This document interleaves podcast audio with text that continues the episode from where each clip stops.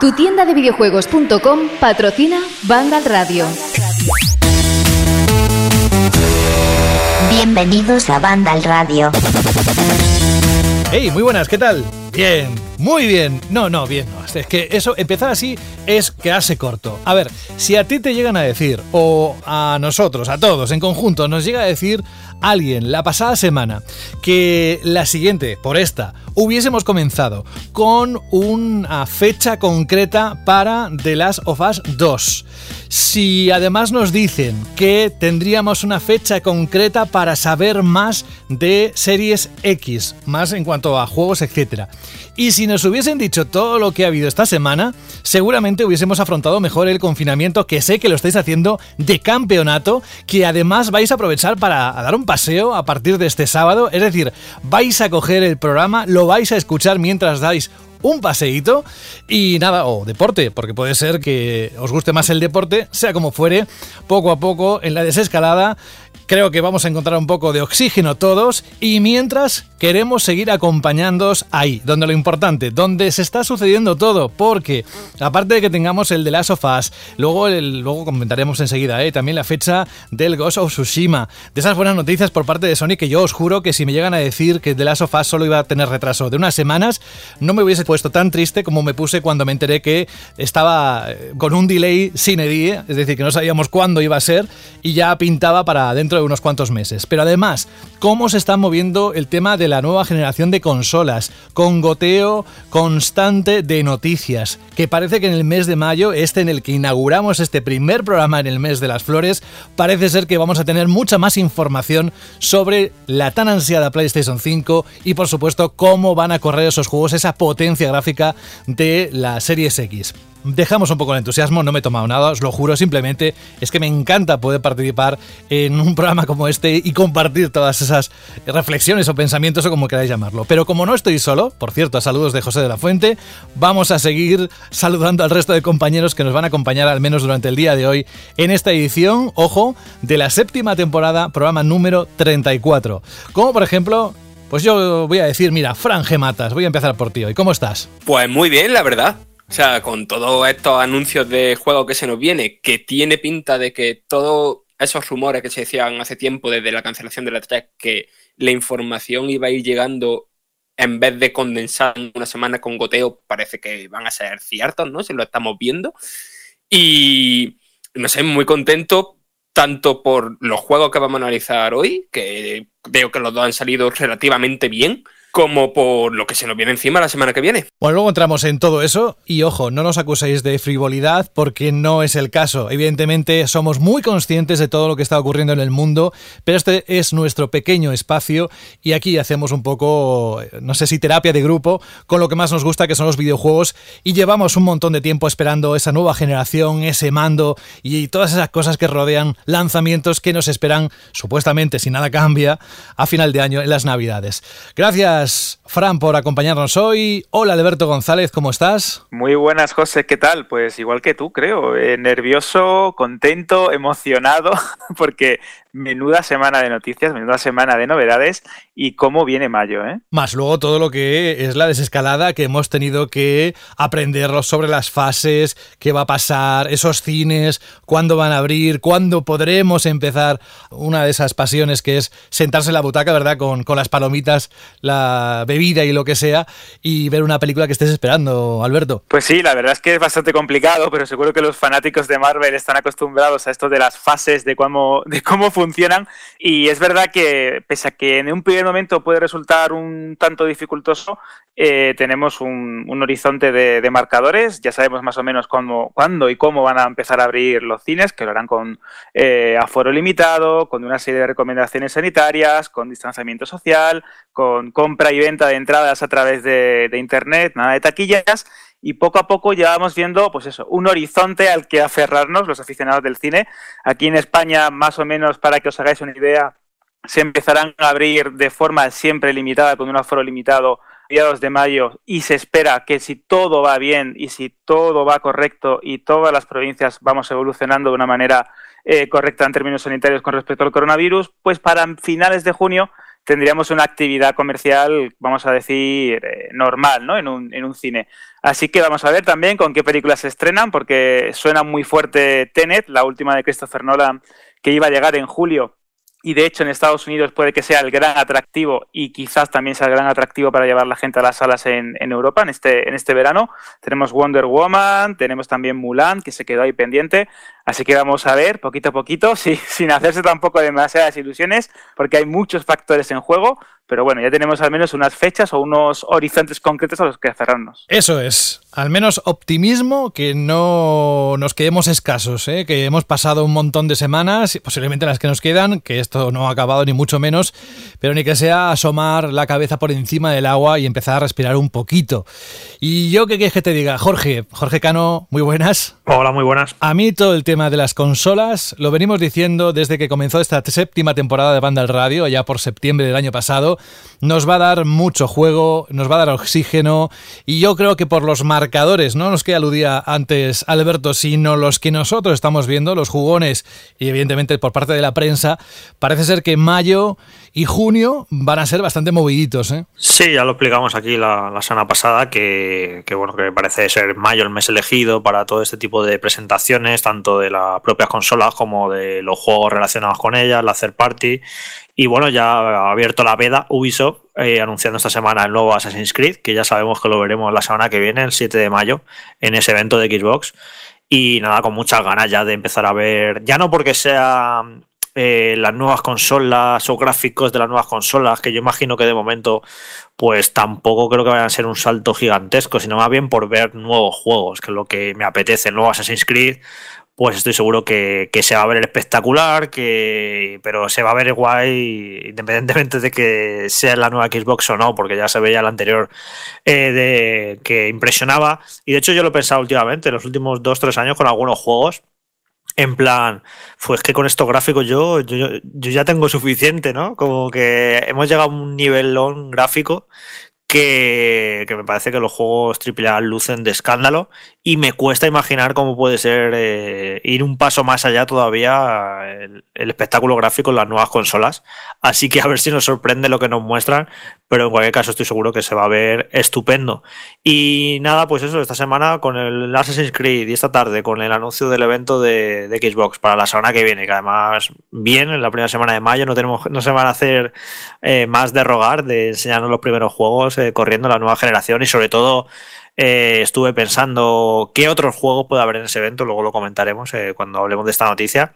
Así que nada, muy, muy contento por todo lo que se ha avecinado en mayo en cuanto a información, gameplays, anuncios y demás. Que bueno, pues eso, como digo yo, a lo mejor que no vaya a haber el E3 canónico se va a traducir en que vamos a tener un mes de mayo que va a ser como un todo un E3 todo el mes de mayo. En vez de, en vez de estar todo concentrado en una semana, toda la información, pues va a estar repartida en varias semanas y vamos a estar muy entretenidos. Qué bien nos va a sentar, qué bien nos va a venir todo eso en un momento en el que estamos en casa esperando que ocurra, pero además eso, que no tenemos opción de muchas cosas más de momento.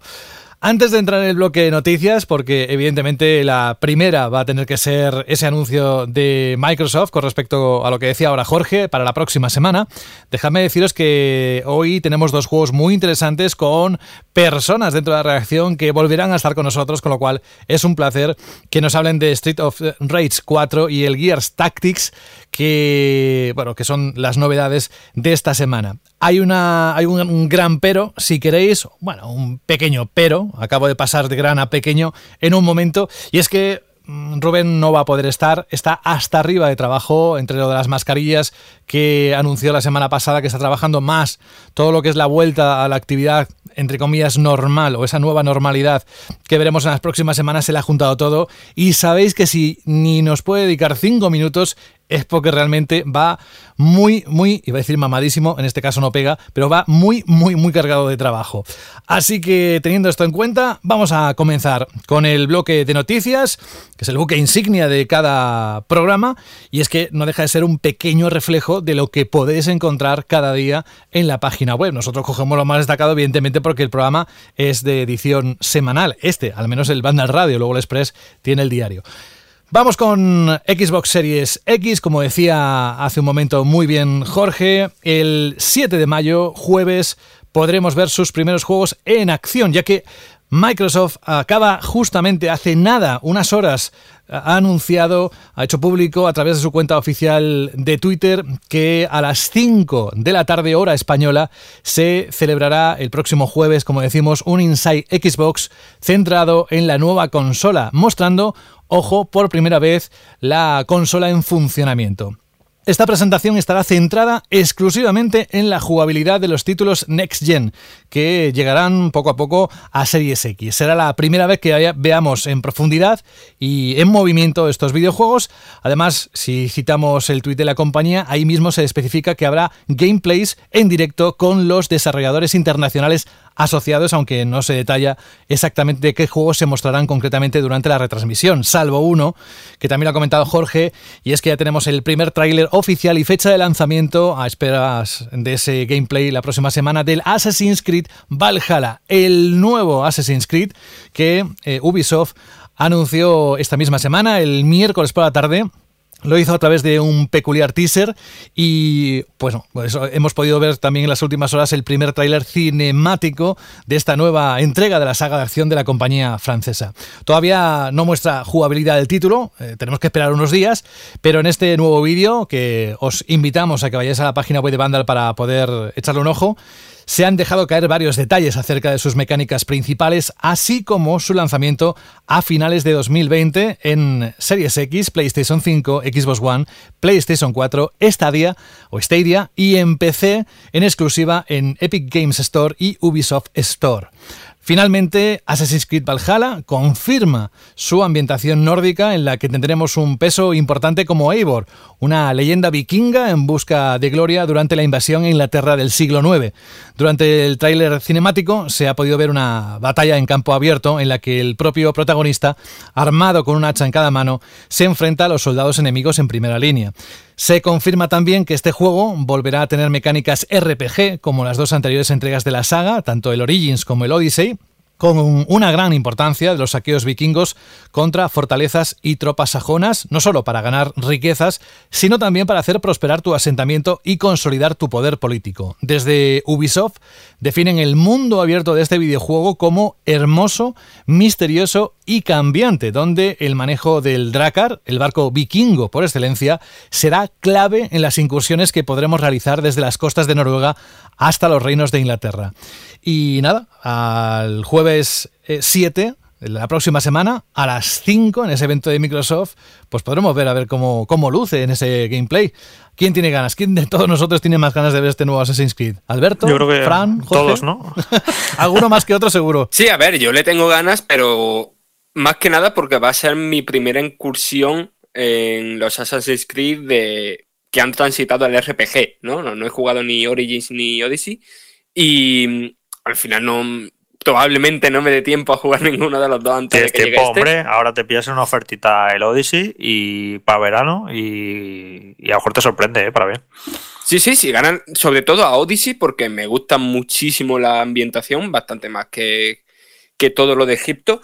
Pero claro, si el juego me va a durar 80, 100 horas, como, como decían en su día con los DLC, pues no sé, es para planteárselo. Pero vaya, que más allá de eso, que el tema de la ambientación vikinga me encanta. Todos los detallitos de gameplay que han ido diciendo eh, por Ubisoft y por, por otras fuentes, pues me llaman bastante la atención. Y vaya, que ya sea en la próxima generación o en las consolas actuales, le voy a dar sí o sí. De hecho, José, yo estaba pensando que creo que va a ser eh, uno de los primeros juegos con los que voy a estrenar pues, mis consolas de nueva generación, porque pillaré las dos.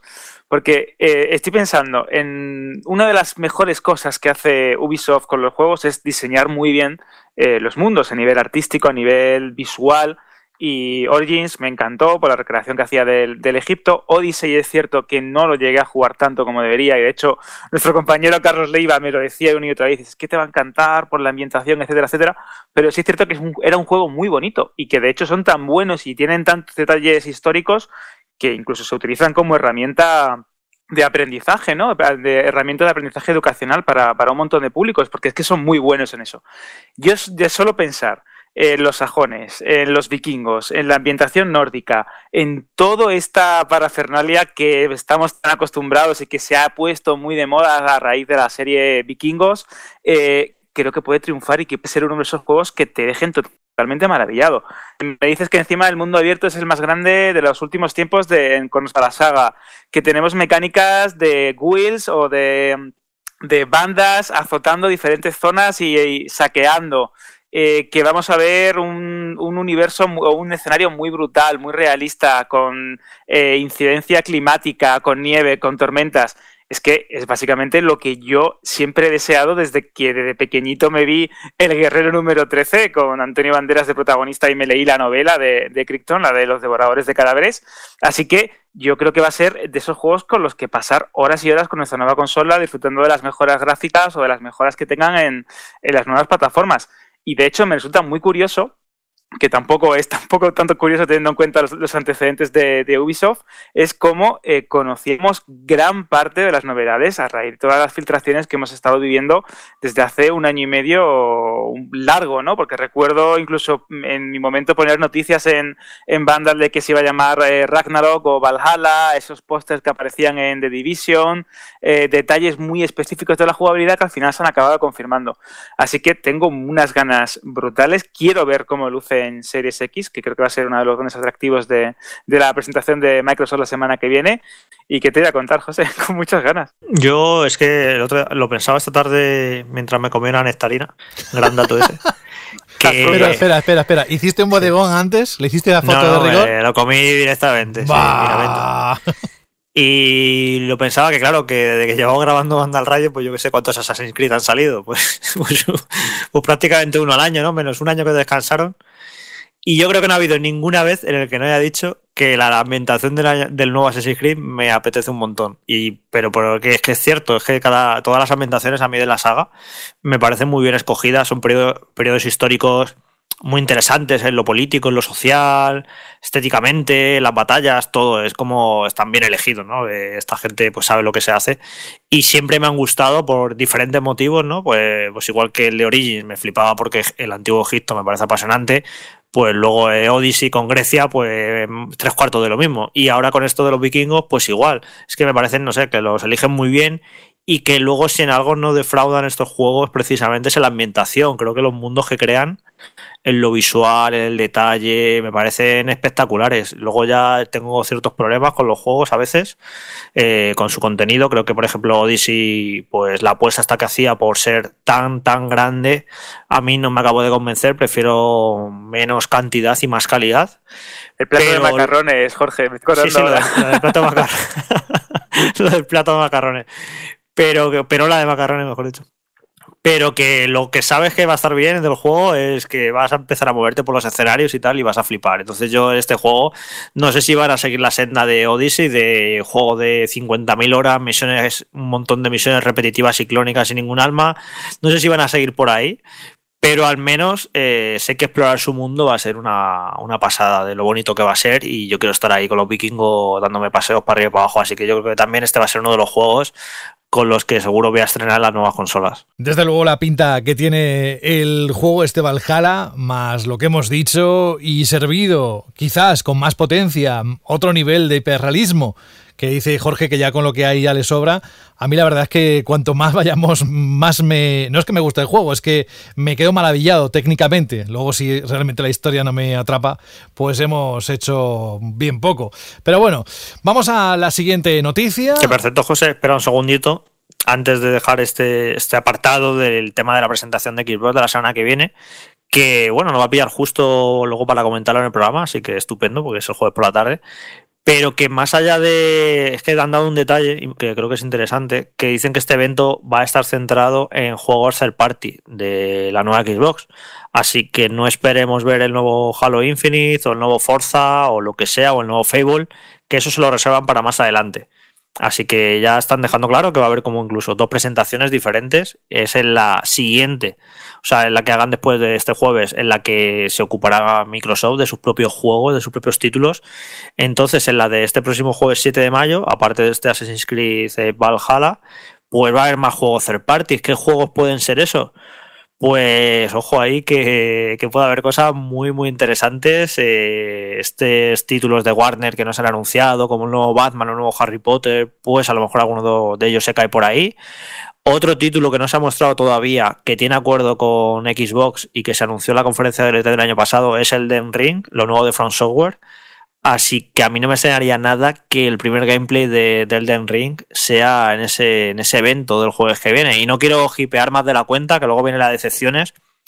Pero yo creo que ahora es momento para ilusionarse, porque si van a hacer un evento para mostrar los primeros juegos de Xbox Series X y ya te están diciendo que no van a estar los juegos de la propia Microsoft, entonces ahí se abre un abanico de posibilidades mmm, súper apetecible en el sentido de juegos que no hemos visto todavía que puede que veamos por primera vez en ese evento. Así que a mí ya con ver el nuevo Assassin's Creed y si sobre todo muestran el nuevo juego de Front Software, el Den Ring, pues puede ser un evento espectacular. Así que nada, a ver si el, en el programa de la semana que viene podemos estar hablando de, unas cuantas sorpresitas. Yo solo espero que el Tito Phil, Phil Spencer, no nos decepcione en el sentido de que tenemos toda la confianza y las ilusiones puestas en lo que haga la compañía de Redmond y que lo siga haciendo igual de bien que en los últimos meses, porque la verdad es que, bueno, meses y años que se pueda coronar, ¿no? Con una consola a la altura de lo que miles de seguidores, millones de seguidores en todo el mundo esperan de una marca como Xbox. Nos vamos de Microsoft a Sony, porque también es otro de los noticiones de la semana.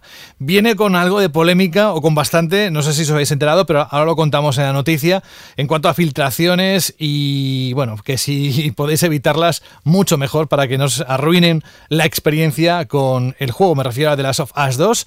Sony esta semana ha hecho públicas las fechas de salida de Last of Us parte 2 y de Ghost of Tsushima. El orden de lanzamiento de ambos títulos para PlayStation 4 queda configurado de la siguiente manera. The Last of Us parte 2 se lanzará el próximo 19 de junio, mientras que Ghost of Tsushima se mueve un poco más, concretamente el 17 de julio. Ambas, dice Sony, que son fechas oficiales y se entiende que inamovibles. Y bueno, aparte, esto, esta información, si queréis ahondar un poco más, o podéis visitar la página web de Vandal o el blog oficial de Sony, porque hay una carta firmada por Herman Halst, el jefe de Worldwide Studios, en la que también da las gracias tanto a los equipos de desarrollo por su esfuerzo y trabajo, tanto a Naughty Dog como a Sucker Punch Productions, y también a la comunidad por su comprensión y paciencia. Pero muchos diréis, pero si esto no tenía una fecha de salida y se ha movido unas semanas, ¿por qué no dijeron algo? Evidentemente aquí hay factores de logística que vamos a intentar entender que son internas, ellos saben lo, cómo lo puede mover, nos dio una visión o algo de visibilidad hace unos cuantos programas Rubén, porque conoce muy bien cómo se mueve este mundo, pero también os digo que este nuevo anuncio se produce tras la filtración masiva de contenido del juego que ha tenido lugar este pasado fin de semana. Desde la noche del domingo pasado se han venido filtrando escenas de gameplay, cinemáticas y partes de su trama con importantísimos spoilers de la historia de The Last of Us parte 2. Queda un mes y medio más o menos y si no queréis, como decía hace un momento, ver arruinada esa experiencia de verlo por primera vez, quizás es mejor que andéis con cierto cuidado por internet. Bueno, pues lo importante es que la fecha es esa. Originalmente, como sabéis, era el 29 de mayo, al final queda el 19 de junio. Cabe recordar que en su momento Sony devolvió el dinero automáticamente a quienes hubieran reservado digitalmente el juego de Naughty Dog, por lo que ahora no estaría de más que revisarais, si es vuestro caso, si es necesario realizar la, reserva digital. Ghost of Tsushima, por su parte, tiene previsto ese lanzamiento para esa fecha, el 17 de julio, y bueno, la propia Sony indicó que no hay otros retrasos de los que avisar, pero os mantendremos actualizados. Aún así, ya se esperaban ciertas modificaciones en la fecha de lanzamiento del juego de Sucker Punch que apuntaban a agosto, pero se entiende que finalmente las fechas han cuadrado a Sony para publicarlo un poquito antes. O sea que muy buenas noticias, Jorge. Sé que tu juego principal, o sea, uno de ellos, los dos realmente, pero el Ghost of Tsushima, que tenías tus sospechas, pues al final vamos a tener un veranito calentito, calentito, ¿eh? Pues sí, vamos a tener este mes de mayo de, de noticias y de anuncios y de gameplay súper moviditos, súper entretenidos. Y luego ya nos metemos en junio con el lanzamiento de, de Last of Us 2, uno de los juegos más esperados ya no del año, sino de los últimos años. Y luego ya cuando lo estemos terminando de digerir, llega of Tsushima, juego de mundo abierto con un montón de horas. Estamos en julio, boom, agosto, y ya cuando nos queramos dar cuenta a finales de agosto, pues llega septiembre y llega Cyberpunk 2077 y el juego de los Vengadores Así que yo creo que las próximas semanas y meses para los aficionados a los videojuegos se presentan apasionantes. Quizá lo único más extraño de, esta situación, ¿no? Era que, los tres juegos que tenía planeados Sony eran primero Iron Man VR, después de las Sofas 2 y después Ghost of Tsushima. Y e, ese primer juego, que se retrasó indefinidamente a la vez que The Last of Us 2, pues sigue sin fecha de lanzamiento. Evidentemente no va a un público tan masivo como ninguno de los otros dos, pero seguramente habrá mucha gente esperando que digan algo de ese juego para PlayStation VR. Bueno, si hemos hablado de Sony, hemos hablado de Microsoft, quizás alguno de vosotros eh, eche de menos una noticia sobre Nintendo. Pues venga, va, que cerramos el bloque de noticias antes de los análisis con que Nintendo no hará un direct en junio porque planea hacerlo a finales de verano. El medio Venture Beat asegura que la compañía nipona está comunicando a los estudios y editoras cuyos juegos iban a aparecer en el programa que no estará listo a tiempo. El motivo se debe a las complicaciones que la compañía estaría sufriendo derivadas del trabajo desde casa impuesto en Japón por la pandemia del coronavirus. Pero es que la transición del trabajo presencial, y aquí hacemos un pequeño parón porque eso, el trabajo presencial al trabajo de casa está afectando en Japón de manera distinta de lo que está haciendo aquí en Occidente, incluso a compañías tecnológicas como Nintendo, porque hay dos medios, The Washington Post y la Associated Press, que dicen que las corporaciones niponas siguen operando igual que en 1990, utilizando aún herramientas como el fax y desconociendo aplicaciones de videoconferencia o de almacenamiento de datos en la nube. El trabajo en Japón, apuntan estos dos medios, es eminentemente presencial. La cultura del país establece como un acto irrespetuoso tomar decisiones empresariales importantes sin comunicarlas cara a cara. Otro problema citado tiene que ver con el equipo en el hogar de los trabajadores. Algunos no tienen ordenadores aptos para su labor o incluso no tienen ni wifi. Bueno, volvemos al tema de que no estará en junio. Sería la primera vez desde junio de 2013 que Nintendo no emite su tradicional direct eh, durante la Feria de Los Ángeles. En los años anteriores realizó conferencias tradicionales y mientras que el evento presencial del Convention Center ha sido cancelado, al igual que la sugerida alternativa online, compañías occidentales como Microsoft y Ubisoft sabemos que harán presentaciones digitales.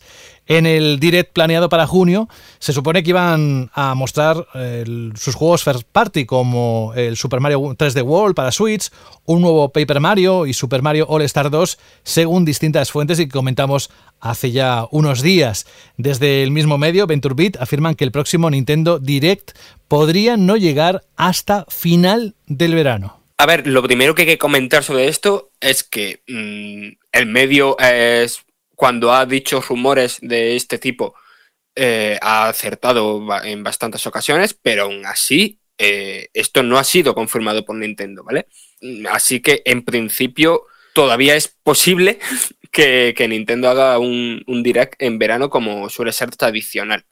Pero hay que recordar también que el último Nintendo Direct Mini empezaba con un aviso hablando de cómo el COVID-19 había alterado los planes de la compañía a la hora de mostrar su próximo videojuego. Y quizá en el caso de que se esperen más de la cuenta a ese Nintendo Direct, ¿no? A que no lo hagan en, en junio, quizá la compañía también le pueda venir bien porque como hemos comentado antes, mayo va a estar repleta de anuncios, junio quizá también lo esté, a mediados finales de junio vamos a estar a tope con otros videojuegos y quizá la marca pues esté considerando ya por imposibilidad de hacerlo de otro modo o por beneficio propio, ¿no? Para tener más espacio para ellos mismos, el hacer un direct eh, en una fecha en la que no tenga que competir con otra información. También es curioso lo que comentaba Fran a raíz de lo que de este último, eh, que también le puede venir estratégicamente bien a Nintendo.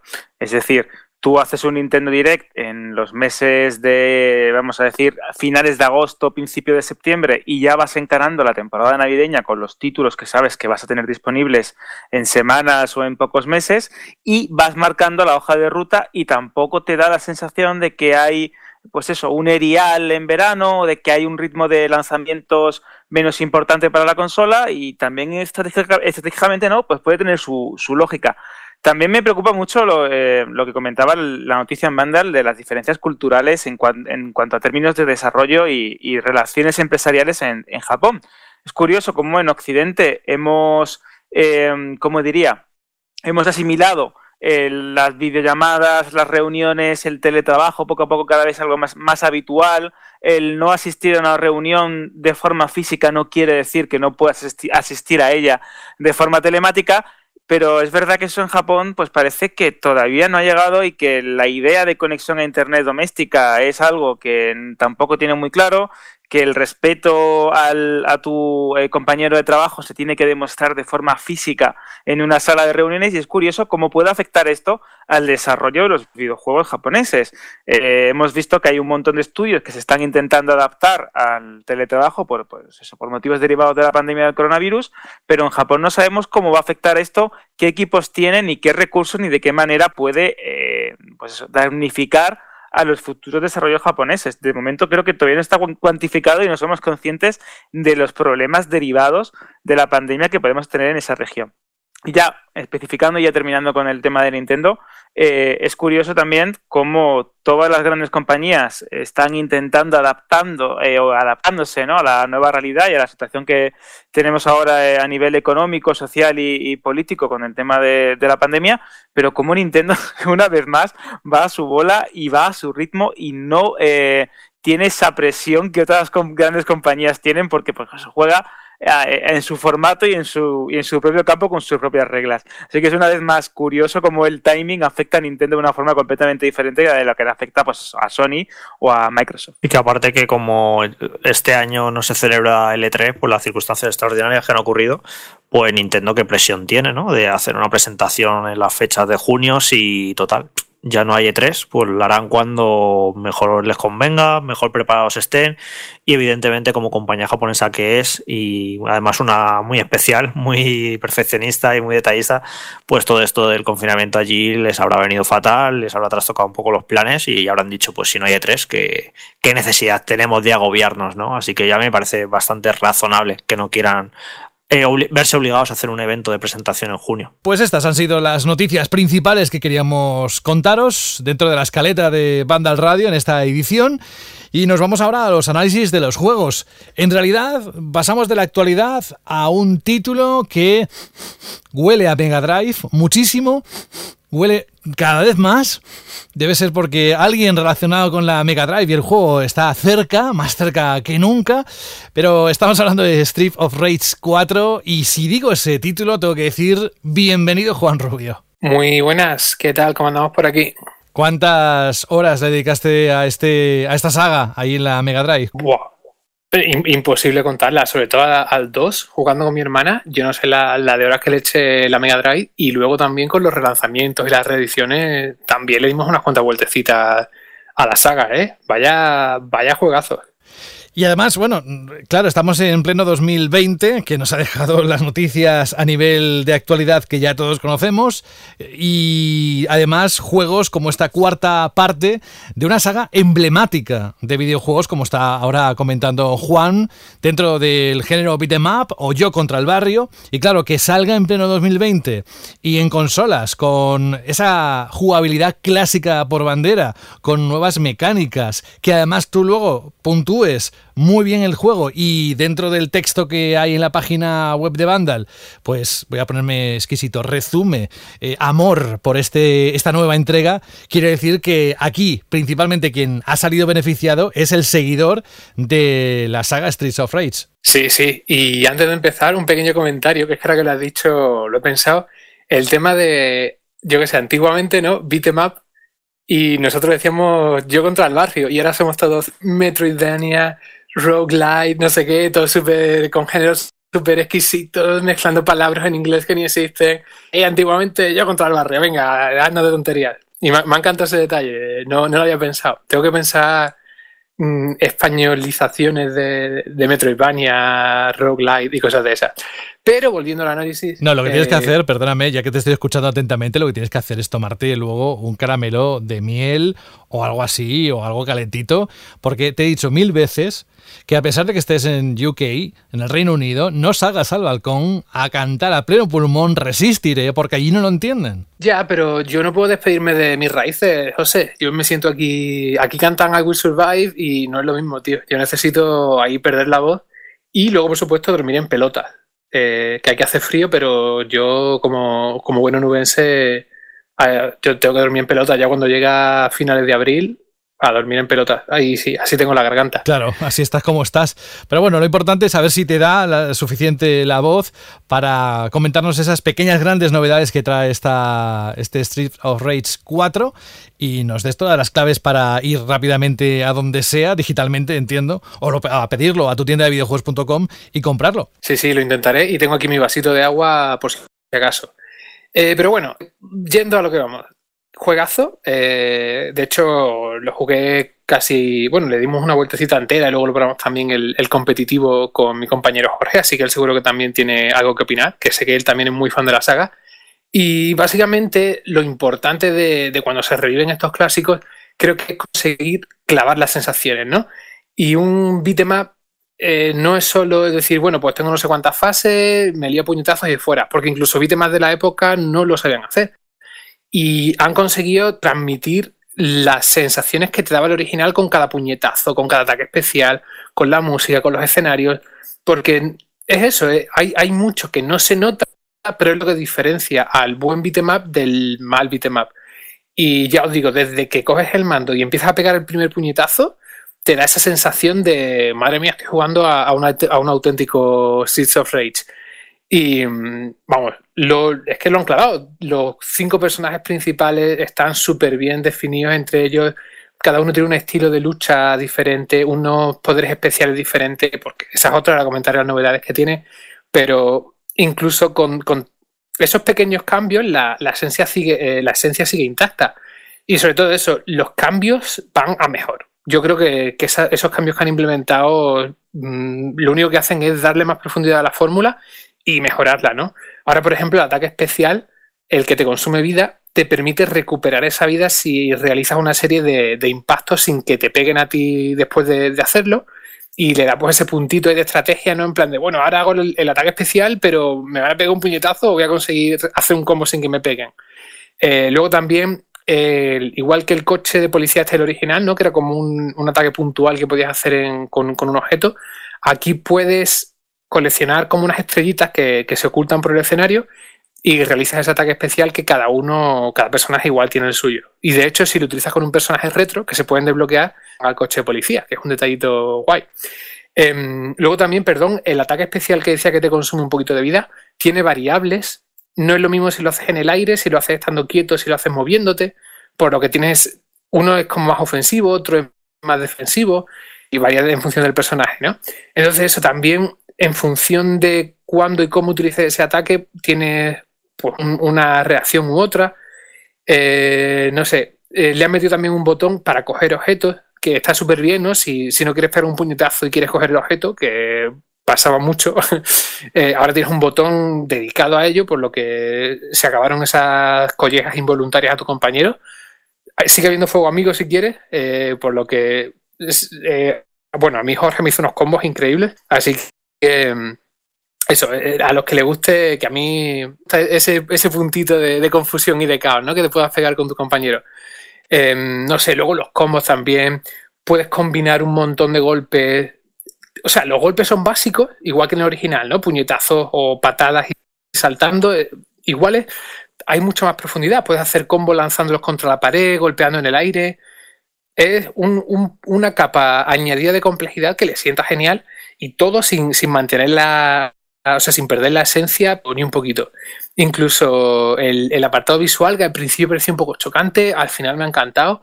Creo que también consiguen transmitir eh, el estilo visual de, o el estilo artístico de los clásicos, adaptándolo, pues bueno, a ese estilo un poco como dibujado a mano, ¿no? Que creo que todo prácticamente está hecho a mano.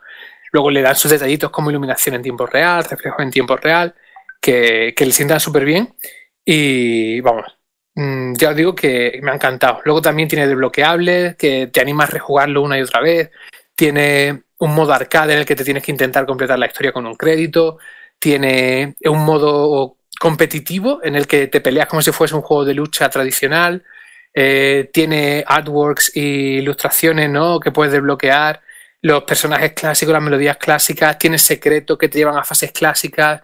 Tiene un montón de detallitos para el fan que ya digo, creo que, hacen, como, como digo en el análisis, que Streets of Rage 4 se merezca el 4 y no sea, pues eso, un, juego que aprovecha la licencia. Es un, un 4 que ya quisiera Sonic 4 eh, merecérselo una cuarta parte de lo que se lo merece este, este Streets of Rage. Eh, este juego yo creo que, al que a los que les va a gustar especialmente, no quiere decir que no vaya a gustar a otro tipo de jugadores, pero a los que les va a flipar, pues es a un perfil muy concreto que somos los que ya superamos la treintena, que nos criamos jugando a finales de los 80 y principios de los 90, sobre todo que, que mamamos recreativos, porque este tipo de juegos, los beaten up, los yo contra el barrio, eran muy populares en la época. Empezaron con Renegade y Double Dragon, y luego empezaron Final Fight, y Capcom empezó a sacar joyas una tras otra y una tras otra, y luego Sega con los Street for Rage, y fue, bueno, un género que duró una, durante unos años muy concretos. O sea,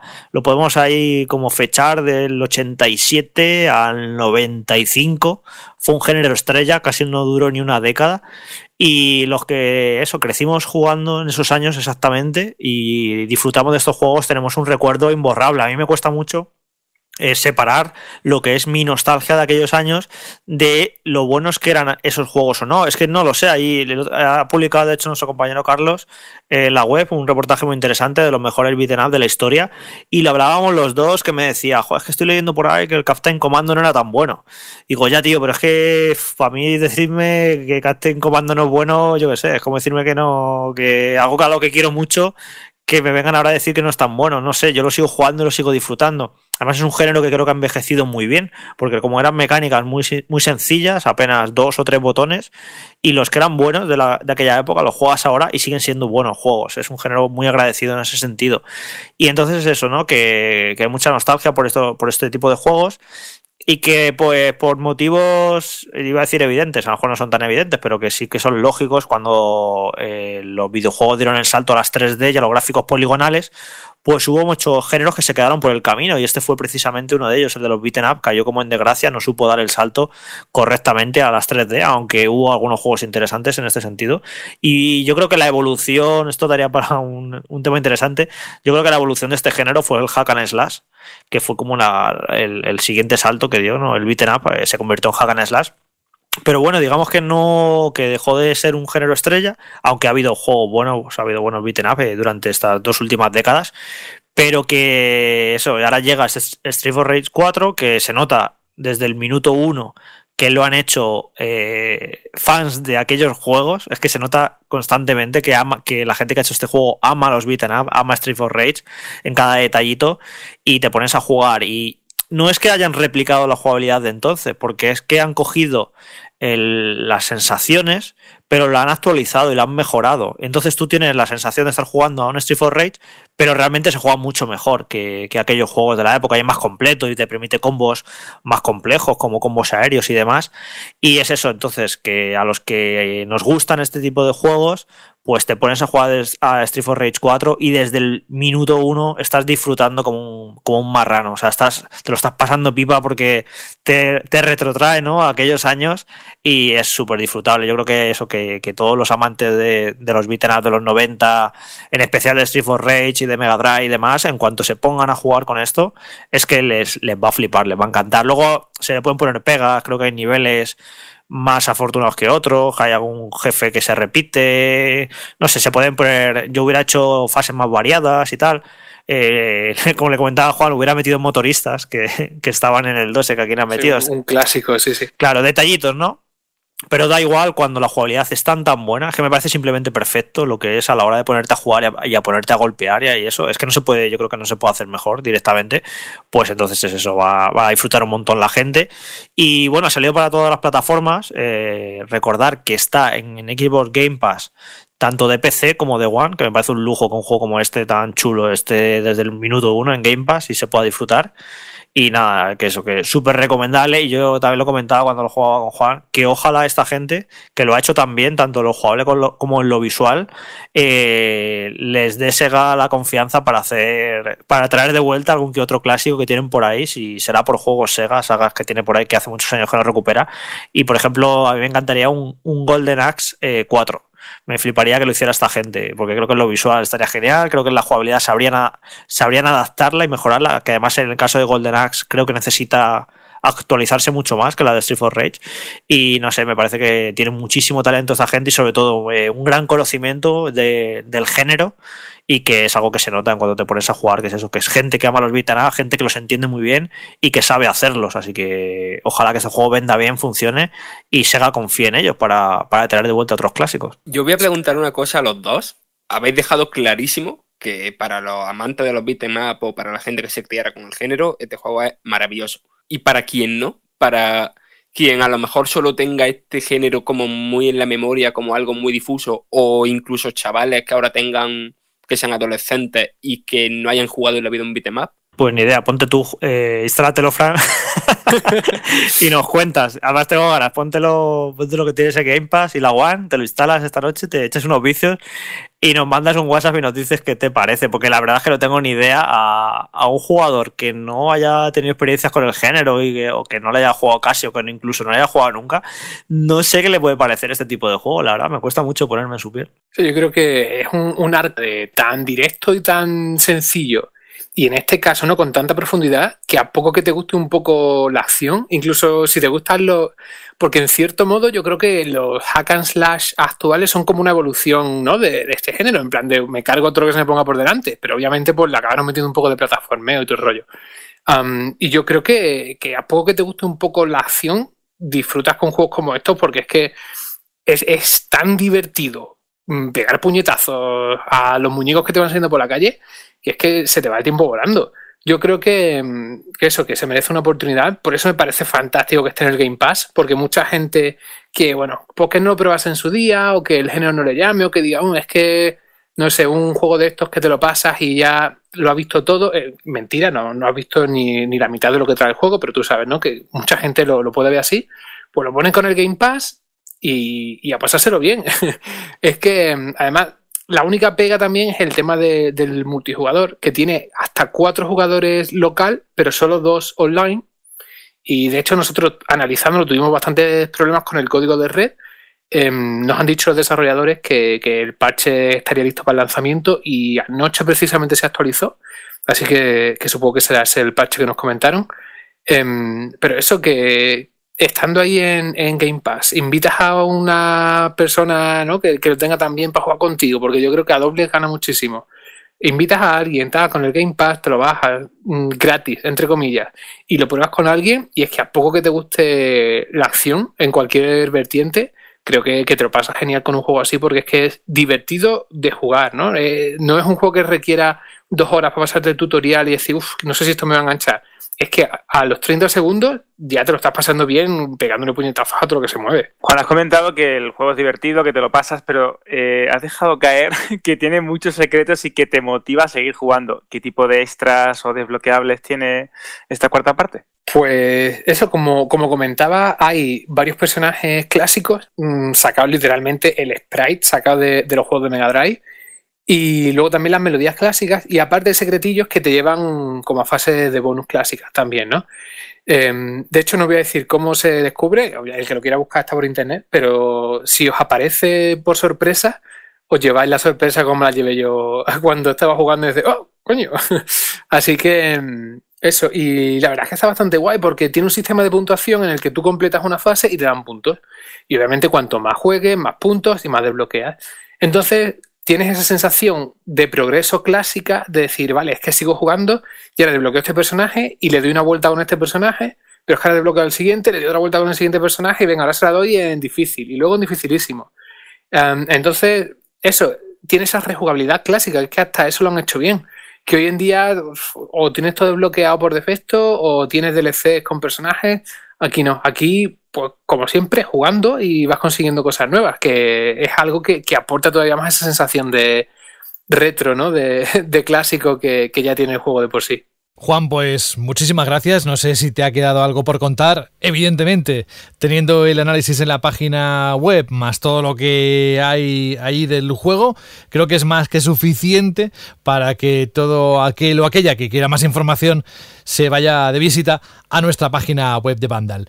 ¿Tienes algo más que comentar? ¿Te decimos adiós con la manita o te quieres quedar? Lo que tú quieras. pues sí, em, tengo un, dos cositas más que comentar. Tenemos análisis y videoanálisis. Wow. Por lo que si la gente quiere verlo en acción, puede verlo en, nuestro canal de YouTube y en la web, por supuesto. Y luego, eh, una pequeña recomendación, que estamos hablando de cómo el género desapareció. Y creo que uno de los mejores eh, que se han hecho recientemente y que, bueno, un poco sin dejar rastro, es uno que se llama Uppers, Uppers, ¿no? U-P-P-E-R-S. Eh, se lanzó originalmente exclusivo en Vita y luego se lanzó, eh, bueno, el de Vita creo que eso se lanzó, se lanzó en, Japón, por lo que está en japonés, y luego se lanzó en, Play 4 y en PC. Es muy japonés en el sentido de que, pues yo que sé, estás zurrándote con un nota y te sale una chavala que te dice, hoy dale un puñetazo ligero, eh, dale una patada fuerte. Y pues como que se excitan si le dan los golpes que ellas te piden. Pero mm, quitando eso, bueno, ya, os digo, es que tiene esa capa japonesa de yo qué sé, te sale un primer plano del culo de la tía mientras te dice, oh, dale un puñetazo fuerte. Y yo qué sé, eso puede ser un poco chocante para Occidente, pero lo que es la jugabilidad está bastante bien. Es un, un yo contra el barrio toda la vida en 3D con sus japonesadas. Entonces, si a alguien se le apetece un exponente del género un poco desconocido, eh, pues eso, Uppers, eh, en Play 4 y en PC está, mm, por lo menos en inglés, creo que en español no se llegó a, traducir. Em, pero eso, en, Vita solo en, en Japo. Y es muy Japo, pero a falta de opciones, pues oye, un título a tener en cuenta de un género que se ha olvidado bastante durante tres generaciones casi. Oye Juan, y aparte de todo esto, lo que te toca jugar por trabajo, ¿hay algo que nos quieras comentar? ¿Algún pecado inconfesable de juegos? Un, pecado. no puedo hablar todavía porque el embargo es hasta, hasta el martes, creo. Pero un pecado, un pecado inconfesable es un juego que, de miedo que estoy analizando que telita. Pero, bueno, una cosa, ya que estás aquí, Juan, estamos aprovechando, que creo que es interesante. Haz una mini review del juego de los camiones. Venga, venga, sí, que, pidieron por el. Joder, es que está guapísimo y la, gente lo tiene que saber. Pues venga, el, juego de los camiones, conocido popularmente como SnowRunners fuera de banda al radio, em, es una especie de simulador de camión extremo en el que, bueno, pues tiene varios mapas y una serie de desafíos. Y la gracia es, imaginaos, ¿vale? Que es el, el Death Stranding, pero con camiones. Entonces a ti te dicen, estás en el punto A, tienes que recoger algo del punto B y llevarlo al punto C. O tienes que ir a tal sitio y, bueno, porque tienes como atalayas también a los Assassin's Creed, a las que si llegas con el camión, que normalmente están en sitios poco accesibles, pues desbloqueas el, mapa, ¿no? Eh, nuevas misiones, puedes ver qué elementos, en plan, dónde está la gasolinera, dónde está tal misión, dónde está cual, como las atalayas de Assassin's Creed, vamos. Y mm, eso, Mm, es un juego en el que la gracia está en prepararte bien para llegar al sitio adecuado. Eh, si tienes, yo qué sé, si tienes que llevar 400 kilos de madera en un pedazo de camión de un punto a otro, tienes que asegurarte que la ruta por la que vas ahí está al menos medianamente pavimentada para que el camión no se te hunda en el barro. Eh, luego, obviamente, hay misiones en las que vas a tener que ir por el barro para rescatar a otro camión que se ha quedado atascado. Y un camión de tipo explorador, que son como las pick-up, esta no que le dice las pick-up track. o yo que sé, incluso coches que son medio tanques con un montón de ruedas para ir ahí por la nieve a tu leche. Entonces, claro, tienes que ver hacia dónde tienes que ir, preparar la ruta. Luego también eh, cada remolque necesita un tipo de enganche. Eh, llevar tal remolque a tal sitio, tienes que ir al garaje o al taller modificar el, enganche del camión. Y es un juego que mm, es bastante relajado en el sentido de que no hay mucha acción, mm, yo qué sé, el mundo de hecho está prácticamente vacío, eh, tiene mucho tiempo para pensártelo todo, las misiones son pausadas, pero es súper satisfactorio porque vas por ahí con tu camioncito, puedes invitar hasta, bueno, hasta cuatro jugadores pueden compartir mapa, por lo que yo que sé, yo estaba jugando con Jorge, oh, no sé qué, a ver, vamos a hacer nuestra caravana, ¿eh? nuestros camioncitos por ahí para arriba, oh, te has quedado atascado, a ver qué te, qué te saco del barro, uy, no, no sé cómo desatascarte. Eh, entonces, una mecánica, una propuesta bastante interesante, eh, que de hecho tiene un como una comunidad súper grande y súper eh, fanática, en el mejor de, los, de los sentidos, ¿no? Em, y eso es súper entretenido, es un juego en el que te lo pasas bien, eh, simplemente, pues eso, conduciendo por ahí con toda tu parsimonia. Y lo único, lo único malo que tiene, eh, bueno, no lo único malo, pero uno de los grandes problemas que tiene es que casi que no te explica nada. Tienes un tutorial inicial en el que te dice, pues coge el camión, vas para tal sitio y llevas los objetos, algo que probablemente sea lo más fácil de deducir, pero luego el resto es súper, no sé, súper obtuso, ¿no? ¿no? No terminan de explicarte qué tienes que hacer. Y si vienes de Runners o de la saga, porque la saga veterana, entre comillas, la saga Spin Tires, creo que se llama, y bueno, si, si has jugado ya, pues todo lo que ven lo conoces, ¿no? Ya sabes cómo hacer la siguiente misión. Pero si no, te encuentras un tanto perdido, no sabes qué tienes que hacer. Eh, y creo que eso es algo bastante contraproducente porque está cerrándole puertas a nuevos jugadores, ¿no? Imagínate que, yo qué sé, alguien se lo baja en el Game Pass o creo que está también en el PlayStation Now. Dice, voy a dar una oportunidad a esto, no sé qué. Juega una hora y este y no te explican cómo llevarlo. Y tú lo intentas, y tú intentas meter el camión y el remolque no engancha. ¿Sabes? Incluso cuando algo no funciona, no te explica el por qué. Yo estaba intentando sacar a Jorge de, un pantano ahí que se había atascado y te decía, no puede hacerse, no, no puedes enganchar el, cable para sacarlo. ¿Por qué? No, no puedes. ¿Sabes? Y te salen los puntitos, en plan puntito en mi coche, quiero poner el enganche aquí hasta puntito en el camión de Jorge. Te aparece en la interfaz del juego los puntitos en los que lo quieres conectar. Y a priori no estás haciendo nada mal. Cuando le das a enganchar el cable, no se puede. ¿Por qué? Ah, o un remolque. Eh, este remolque no eh, engancha un remolque compatible. ¿Y por qué no puedo poner este? Ah, ¿sabes? Y son cosas que no te explica nada. Da por hecho que tú vas a saber cuál es el problema. Y sí, puedes averiguarlo con el tiempo, pero está cerrándole puertas a una comunidad que puede descubrir el juego y, descubrir lo bueno que es, porque es, que es un juego que, lo que hace lo hace muy bien, pero al final, con detalles como eso, pues va eh, limitando la entrada a, una nueva audiencia, ¿no? Y luego, pues, al final también eso se puede hacer un poco repetitivo, porque las misiones no dejan de ser ve aquí, mm, trae eso y vete por otro lado. Y bueno, pero que, aún así me parece un juego súper interesante, al que recomiendo darle una oportunidad y con un poquito de paciencia, yo creo que, incluso gente que a priori eh, no lo ve interesante lo, lo, puede disfrutar mucho. Juan, yo me he quedado totalmente flipado con la, con la temática del juego y te quiero preguntar ya a modo de anécdota, cuántos chistes en relación a los Simpsons ha hecho Juan mientras jugaba este juego. Y segundo, ¿hay bares de menú buenos en el mapeado del juego? pues eh, me, ha, decepcionado, tío, porque el, análisis, desde como el sustitulito este que le ponemos, ¿no? Que ponemos el título, no sé qué, no sé cuánto. Desde ahí y todos los, los títulos que dividen los párrafos, todo eso son citas del capítulo de los Simpsons de Homer Camionero. Y nada ha dicho nada, tío. Nadie. Y, Madre mía, qué fuerte. Por, favor. ¿Sabes? Que es que eso me decepciona mucho. Eh, de hecho, es al que dice lo de eh, algo que, me mantenga espabilado, despierto, imprudente toda la noche o algo así, ¿no? Cuando, cuando se compra las pastillas. Y nadie se ha dado cuenta, tío. Pero bueno, independientemente de eso, pues ahí tienes una selección de chistes exquisita.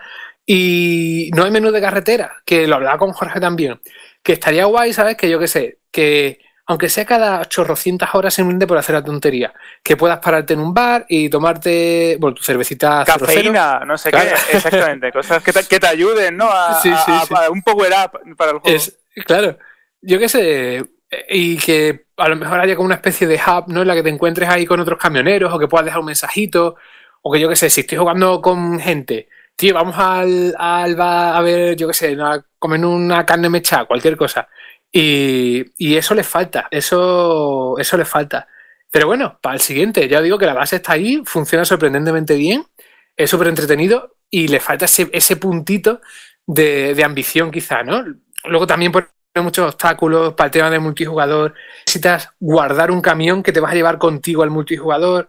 Eh, luego no puedes cambiar de mapa, yo qué sé. Eh, pone como muchos obstáculos, en plan de, venga, quiero jugar al multi, pues lo que estoy haciendo, que a lo mejor estoy en medio de una misión, pues ahora tengo que irme al garaje, guardar el camión, salir al menú principal, abrir multijugador, invitar, no sé qué. Pero que, son esos detallitos que confío que si el juego va teniendo cada vez más éxito, se vayan puliendo, porque es una base bastante interesante que con, un poquito más de eso, de pulido, yo creo que, puede acabar saliendo de, ese nicho que tiene ahora mismo y convertirse en, una droguita para mucha gente. Y has dicho que estaba en Game Pass esto. El, anterior, el Mad Runners, eh, está en Game Pass, tanto de PC como de One. Y me dijeron en los comentarios, yo la verdad es que no, lo vi porque no tengo el Now, que en PlayStation Now también está el, Mad Runners, que es el anterior. Y es tres cuartas partes de lo mismo, solo que al nuevo le han metido también nieve y bueno, y más camiones, le han metido eh, camiones licenciados, le han metido más tipos de misiones, le han metido personalización. Eh, el tamaño de los mapas es más de, tres veces el, del original. Pero eso, para la gente que esté escuchando este análisis y le llame la atención, pues que sepan que pueden probar la, versión anterior, que creo que tiene un par de años, en Game Pass y, en, ya digo, pues según me han dicho en el foro, PlayStation Now, no lo, no lo he comprobado. Y si os gusta, pues bueno, pues ya puede ser el, ¿sabes? Ese primer contacto que os anime a dar el salto a, a Runner, que básicamente hace todo más y, mejor y más completo. Es Juan Rubio, el rey de los pareados. Yo no lo he probado, pero estaba empecenado y cosas así. Le salen naturales porque es un hombre que nos gusta mucho cuando viene porque nos cuenta cosas que incluso no están ni en el guion. Le tiras un poco de la lengua y ¡zas!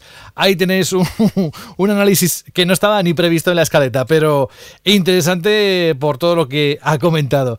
Y por lo que has dicho también, intuyo o he querido deducir, Juan, corrígeme si me equivoco, que dentro de poquitos días estarás de nuevo aquí con nosotros. Ah, puede que sí, pero desde luego no, no voy a hablar del juego ese de miedo. Es un, juego que han hecho dos personas y la verdad es que le ha salido un poco pocho. ¿Ah, si vengo a comentar otra cosa, ya os hablo del juego.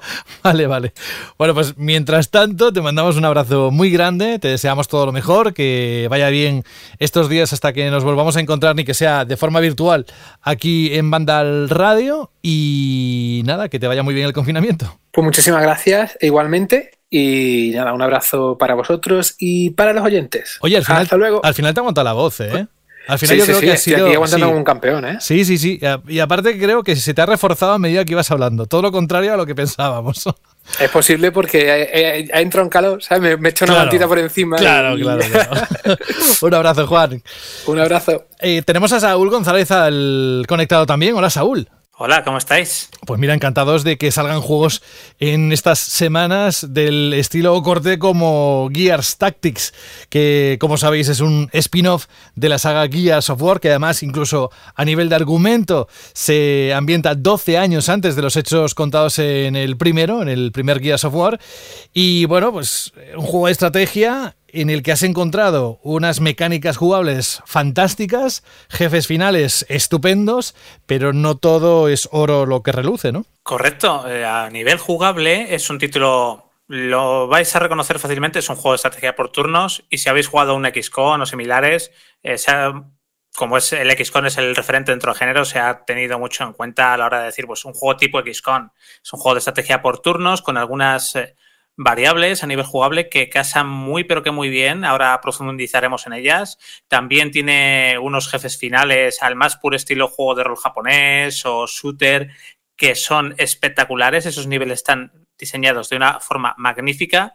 Y luego tiene también, como decías, José, un gran fallo para mí, que es que las misiones son demasiado repetitivas, tanto las secundarias como las principales, y si haces grandes maratones de juegos como hacemos nosotros, o incluso no tanto, el juego se te puede hacer un poco repetitivo. Y es una pena porque lastra un apartado jugable que es sencillamente espectacular. Es un juego de estrategia por turnos que a los que les gusta el género les va, les va a encantar. ¿Qué cosas buenas tiene a nivel jugable? Lo primero que nos da una libertad absoluta a la hora de hacer cualquier acción. Ya sabéis que en los juegos de estrategia por turnos normalmente tenemos un turno y cada unidad de la que tenemos en el mapa de juego, el tablero de juego o como queréis llamarlo, tiene una serie de acciones que puede hacer en su turno. En esta ocasión, lo que pasa es que podemos realizar cualquier acción que queramos sin importar un orden, porque en muchos juegos de estrategia por turnos también te puedes mover y lanzar una habilidad o cuando atacas se te acaba el turno. Aquí no, aquí puedes empezar atacando, luego moverte, luego usar una habilidad.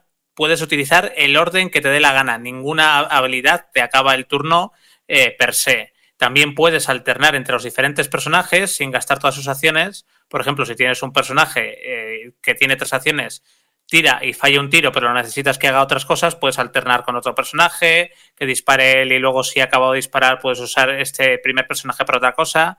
Es muy, muy completo en ese sentido y eso nos da una variedad a nivel táctico que es muy interesante tanto para las cosas que hace el enemigo como para las propias cosas que pueden suceder en el campo de batalla en nuestro turno, porque por ejemplo igual contamos con tener que usar dos personajes para matar a, a un mismo bicho. Y resulta que coge que un primer personaje pues hace un crítico y ya es capaz de matarlo, o que no, o que la pifia y podemos corregir con el resto de personajes todo lo que hemos hecho. En Líderes Reales nos da muchísima libertad y a nivel jugable es una auténtica delicia. También otra cosa que quiero remarcar y que esto, este gag lo entenderán los que hayan jugado XCON, es que aquí los porcentajes de acierto que hay a la hora de ejecutar un disparo con éxito son reales, están bien hechos. Si tenéis un tiro que tiene un 70% de éxito, lo más normal es que ese tiro acierte. Esto lo digo porque en XCON peca muchas veces de que tienes un 80% de posibilidad de tiro y coges y fallas. Incluso con un 100% fallas. Aquí no, aquí está en ese sentido muy bien equilibrado. Y luego, aparte de esta libertad, que es el giro de tuerca al género más sencillo, entre comillas. Luego tenemos algunas mecánicas también interesantes. Por ejemplo, sabéis que en Gears of War son muy importantes las ejecuciones, que son muy espectaculares, y han querido coger esa mecánica del juego del shooter y han querido trasladarla a un juego de estrategia por turnos. ¿Cómo lo han hecho? Pues permitiéndonos ejecutar enemigos. Cuando matamos a un enemigo hay en ocasiones que queda en vez de muerto, aturdido, hinca la rodilla en el suelo y queda como aturullado. Entonces, cuando hace eso, podemos coger con cualquier personaje y realizar una acción de ejecución. Esto hará que el personaje corra hacia ese enemigo, se alternará con una, una especie de cinemática o animación muy espectacular, llena de sangre, vísceras, que no se corta un pelo. Y una vez hacemos esto, lo que nos sirve la ejecución es para dar al resto de unidades que tenemos en el campo de batalla una acción extra a las que ya tengan, o si se han acabado, si han terminado su turno, tendrán una acción más para poder hacer. Entonces es muy interesante ir haciendo ejecuciones, ir sumando acciones a los diferentes personajes para tener mucha más ventaja sobre el enemigo y para poder hacer muchas más acciones que el enemigo con sus correspondientes ventajas.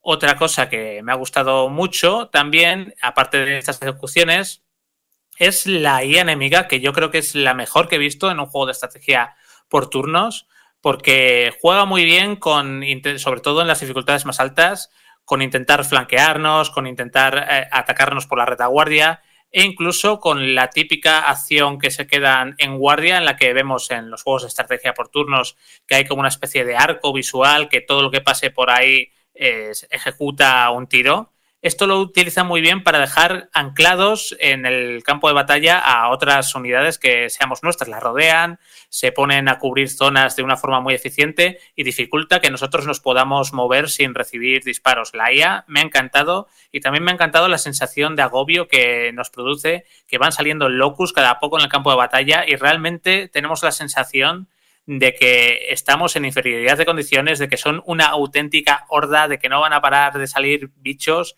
y esto te da una sensación de agobio a nivel positivo muy pero que muy buena y muy conseguida que se acerca bastante a lo que sentiríamos en un Gears of War. Han querido coger muchas mecánicas de Gears of War y aplicarlas de una cierta forma a, a todo lo que es un juego de estrategia por turnos.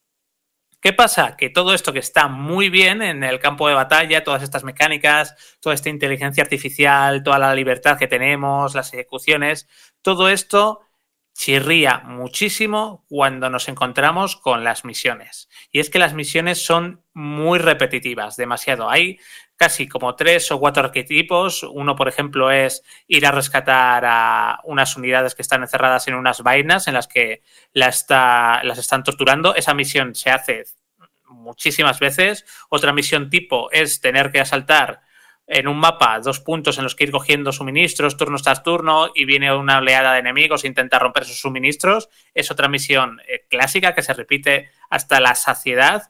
Y así hay como unos cinco o seis misiones diferentes entre las que se van alternando todo el rato, todo el rato, y no han estado nada inspirados a la hora de hacer estas misiones. Lo peor casi no es eso, sino que si estas misiones se fueran repitiendo la campaña y la campaña dura 12 horas o 15 horas y ya, vale, está bien. Pero lo peor es que luego la campaña se divide en tres actos y cada acto en capítulos.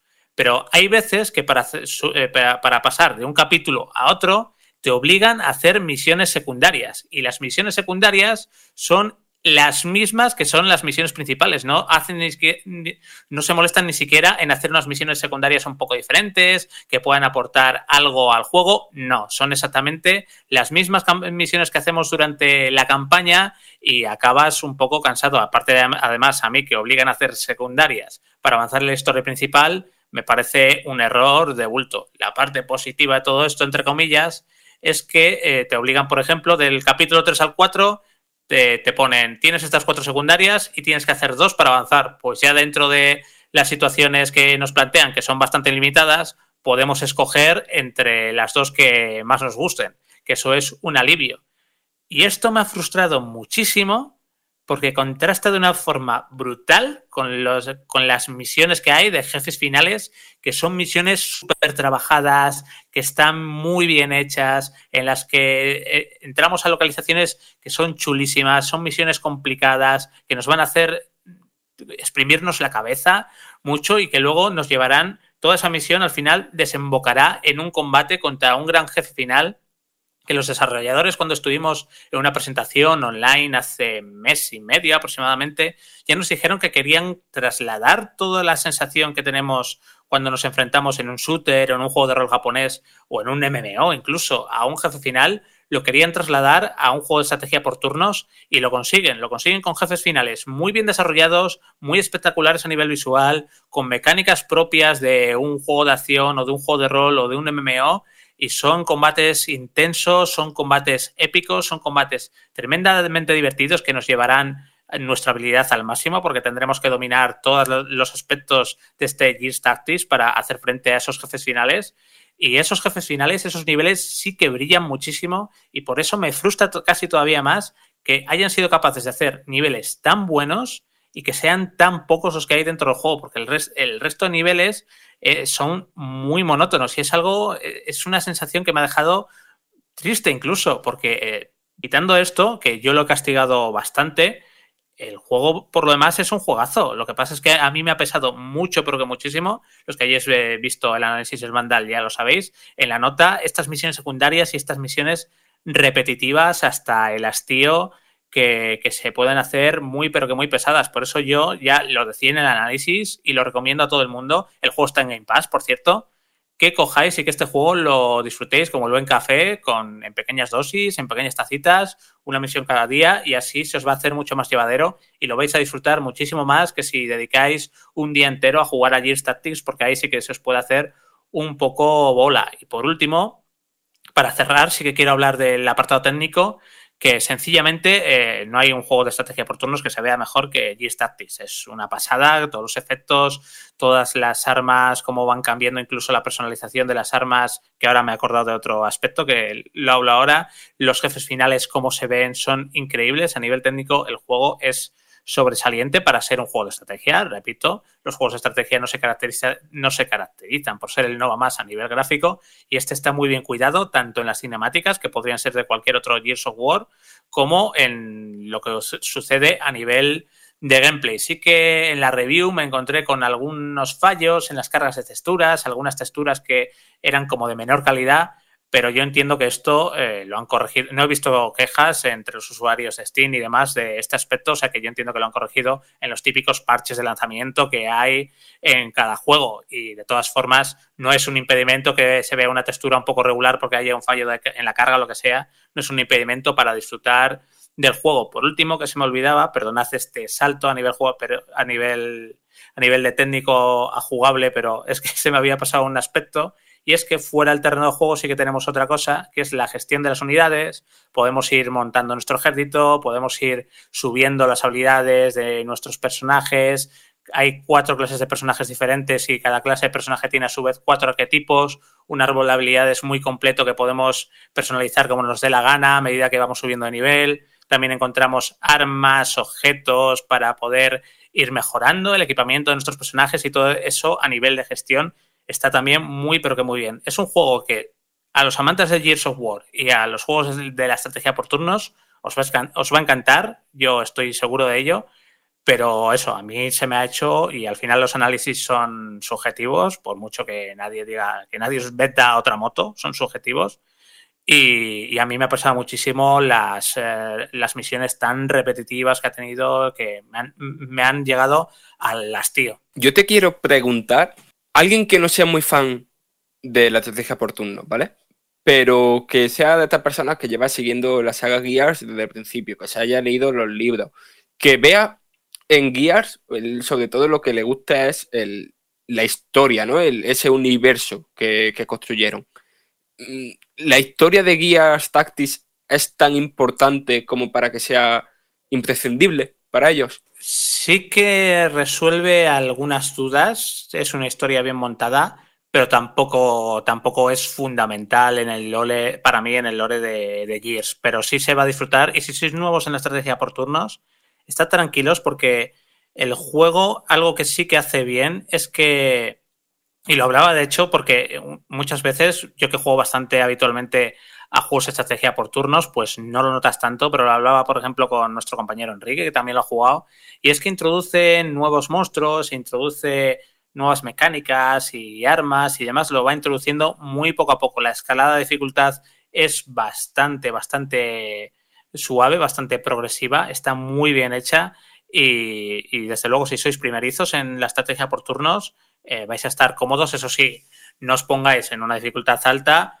incluso nos pongáis la dificultad normal. Tiene una dificultad historia para que os vayáis eh, adaptando a juegos de estrategia que no os digan nada por eh, seleccionar una dificultad fácil. Los juegos de estrategia por turnos y los juegos de estrategia en general son muy complejos. Y si para arrimarte o para empezar en el género necesitas empezar jugando en fácil, juegan fácil, no pasa nada. Irás aprendiendo con este juego y ya con otros podrás jugar en normal y cuando seas más veterano en, las, en los juegos de estrategia podrás jugar en difícil. Si estás empezando, juegan fácil, tampoco, tampoco pasa nada. Los juegos de estrategia además no pecan de ser sencillos como otros juegos de acción o, o otros juegos de rol que quizás nos encontramos hoy día en los que dan las cosas muy mascaditas. En los juegos de estrategia se sigue conservando en buena parte ese espíritu hardcore, entre comillas, de, PC, de que tienes que estar muy atento y que tienes que leerte bien todo y ser muy complejo. Por eso al principio, eh, si sois ajenos a este género, jugando en fácil y ya está. Yo te quería preguntar, Saúl, si crees que esto va a ser un, un experimento, es decir, una cosa que han probado con la licencia para eh, intentar abrirse caminos en nuevos géneros, o crees que es el primer paso hacia una saga, un spin-off consolidada? Pueden hacer un spin-off consolidado de esto perfectamente. De hecho, es que a nivel jugable no se le puede pedir mucho más. Eh, se le puede pedir esas misiones repetitivas. Si hicieran, este, si hicieran este mismo juego con las mismas mecánicas jugables, no tendrían ni que actualizar. Alberto, te lo digo de verdad y metieran variedad de misiones o niveles, ya no niveles tan impactantes como los de los jefes finales, sino niveles que, que, que rayen una calidad alta, que tengan variedad para hacer diferentes cosas, que, que, no parezcan clones los unos de los otros, porque hay clones incluso de algunos escenarios que parecen clónicos totalmente. Quitando eso, eh, o sea, si mejoran eso, se pueden hacer un Gears Tactics 2, pero perfectamente, y yo sería el primero que me encantaría jugarlo porque es un juego muy interesante y pueden rascar una, saga de spin-off de aquí, igual que tenemos el spin-off de, Halo, de la estrategia, pueden también tener un spin-off de, de Gears con este juego de estrategia por turnos de corte táctico. Pero qué forma de contar, cómo él mismo enfatiza algunas partes de su análisis según qué zona, qué aspecto técnico o de la historia. Así es, Saúl, vive por los shooters, entre otros géneros, pero le encanta. Y este tipo también de juegos de estrategia, como el Gears Tactics, que recordemos, como él mismo ha dicho, está en Game Pass para PC y de momento no tiene fecha para Xbox One. Esperemos que salga en este 2020, pero estaremos atentos. De momento está en esa plataforma. Yo, antes de despedirte, Saúl, me gustaría preguntarte cómo va el tema de la experiencia de Banda Radio Express. Y claro, en función de lo que estamos viendo, de desescalada de que está proponiendo el gobierno, ¿hay algún plan para que acabe algún día? ¿Cuál, es? A ver, cuéntanos un poco cuáles son los planes para Banda Radio Express. Pues ha acabado hoy, precisamente. Hoy era el último programa de Banda Radio Express, como lo conocemos, entre comillas. Eh, y digo como lo conocemos porque no vamos a tener este formato diario, pero sí que lo vamos a rescatar para tratar algún tema urgente, digamos que, pues por ejemplo, el, próximo jueves hay una presentación de Xbox Series X de los juegos y que hay un banda radio canónico, así que ahí no vamos a entrar. Pero si un lunes hubiera una presentación de PlayStation 5, sí que cogeríamos y en un momento ese mismo lunes o el martes trataríamos en un programa cortito, pues hablaríamos de lo que nos ha parecido esa presentación o de un Nintendo Direct o que se ha presentado un nuevo Assassin's Creed o un nuevo Gears, un nuevo de las sofás o un nuevo Uncharted, lo, lo matizaríamos en ese Vandal Radio Express. Vandal Radio Express seguirá, pero en un formato eventual para tratar temas muy importantes y de actualidad. Y el Vandal Radio Express diario que teníamos hasta ahora ha terminado hoy. Hoy ha sido el último programa. Empezamos el 16 de marzo. Hemos estado 27 programas, 27, algunos cortitos, que, que, era para lo que nació, otros no, otros nos soltamos la melena y hemos estado incluso hora y media, hora y 40 minutos o más con el, spoiler cast de Final Fantasy VII Remake y ha sido una experiencia muy divertida, enriquecedora. A, a, ti, José, te tengo que dar gracias por permitirnos hacerlas, por permitirnos tener un espacio dentro de Banda al Radio para poder hacerlo.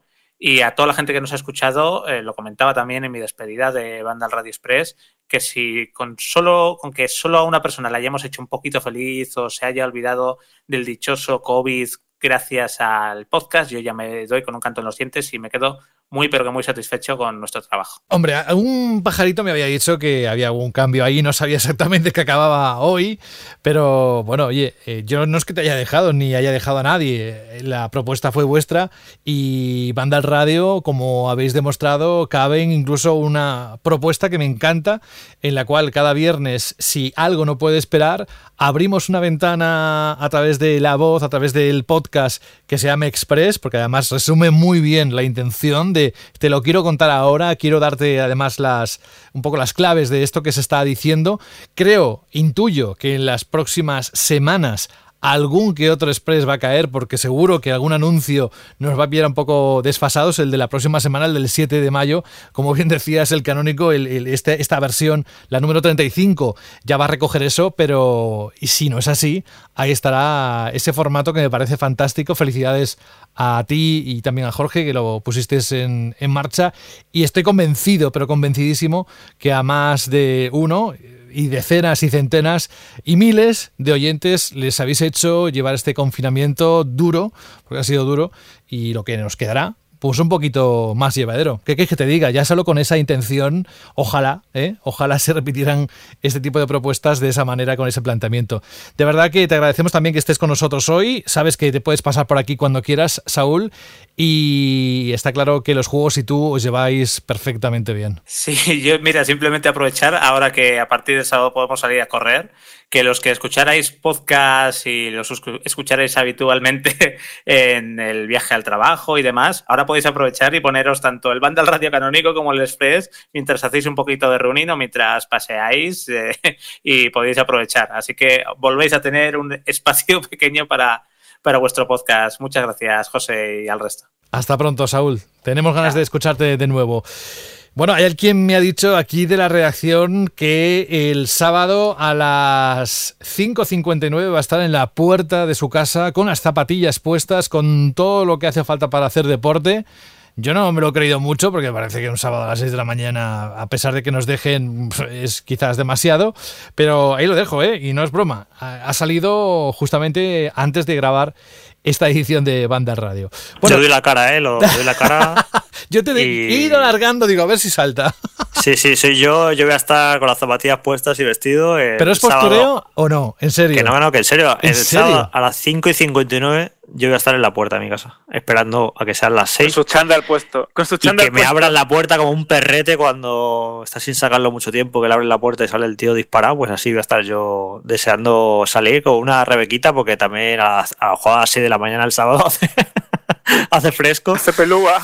Pero sí, sí, muchas ganas de salir a corretear un poco, porque aquí todo el día metido con con la web, con los videojuegos, con no sé qué, los ojos se me caen a trozos, es un drama esto, yo necesito un poco que me dé, que me dé el sol y estire las piernas. Pues mira, te diré que el sábado en Madrid se esperan temperaturas de 26 grados. Y el domingo de 29, el lunes de 32, madre mía, está aquí ya casi el verano, desde luego hay un cambio de tiempo, viene el calor y vienen cosas muy interesantes, pero... Me tendré que echar crema porque me va a pillar súper blanco y cuidadito con el sol, ¿eh? que tenga cuidado todo el mundo a ver si ahora va a salir y se va, y se va a quemar por ahí. A esa hora no creo que te afecte mucho los rayos UVA, pero por si acaso ten, ten cuidado. Nos queda una parte solo, eh, lamentando de nuevo que no haya podido estar hoy Rubén y contarnos el reto número 12, es el último, parece que lo está haciendo aposta para haceros sufrir, nada más lejos de la realidad, creedme, sabéis cómo es no es que tengamos un plazo como antes, un deadline para acabar el programa, por lo que hemos comentado, por, la Gamescom, lo que eran hoteles y, el viaje, como se podría programar, como ese premio ya no va a estar por las condiciones de este año online. Eh, sabéis que lo hemos sustituido por una PlayStation 5, con lo cual daremos dos PlayStation 5 a los dos primeros ganadores de la cacería 3.0. Pero tendréis que esperar hasta la próxima semana para escuchar el reto número 11, la solución y la propuesta del 12. Que por cierto, José, una, una cosita también para que, para que no se me olvide, como hemos estado hablando ya de que bueno, se acaba el Vandal Express diario tal y como como lo conocíamos, que bueno, la gente que no los haya escuchado, porque evidentemente al sacar uno por día, pues se te van acumulando. Yo también pues soy oyente de podcast y entiendo que, que bueno, que si un podcast a la semana, pues lo vas digiriendo, pero si te, de repente te sacan ahí uno diario, pues a lo mejor no te da tiempo. Y así, pues bueno, ahora que van a estar ahí, la gente los puede recuperar. Alguno muy interesante, pues eso, como por ejemplo el de Final Fantasy VII Remake, que estuvimos ahí una hora y pico hablando con spoilers. Y por ejemplo, esta misma semana eh, hay un tema que no hemos tocado hoy aquí en el programa, porque hemos hablado de la nueva fecha de lanzamiento de The Last of Us 2 y de Ghost of Tsushima, pero no hemos hablado de la ultra polémica que ha habido con el tema de los spoilers, que se ha filtrado un montón de información del juego, la gente ha llegado a conocimiento de la gente, ya no solo vídeos e imágenes, sino detalles eh, muy importantes de la historia, y bueno, pues todo lo que ello ha generado, eh, tanto en YouTube como en las web, como en redes sociales, gente que por fastidiar a los demás está spoileando el juego. De hecho, nosotros en banda le hemos tenido que tomar unas medidas drásticas en cuanto al tema de registro de nuevos usuarios, de si pueden postear un, un, nuevo usuario, de qué nombre se pueden poner incluso, porque la gente se registraba en la web con un nombre que era un spoiler para fastidiar a los demás, o sea que imaginaos cómo están las cabezas, que haya que tomar esas medidas. Y bueno, ha sido un tema bastante, un poco dramático a principios de semana y que no se va a ir, por cierto, yo creo que las próximas semanas va a haber gente por todas las vías posibles intentando fastidiar a los demás, estropeándoles el juego.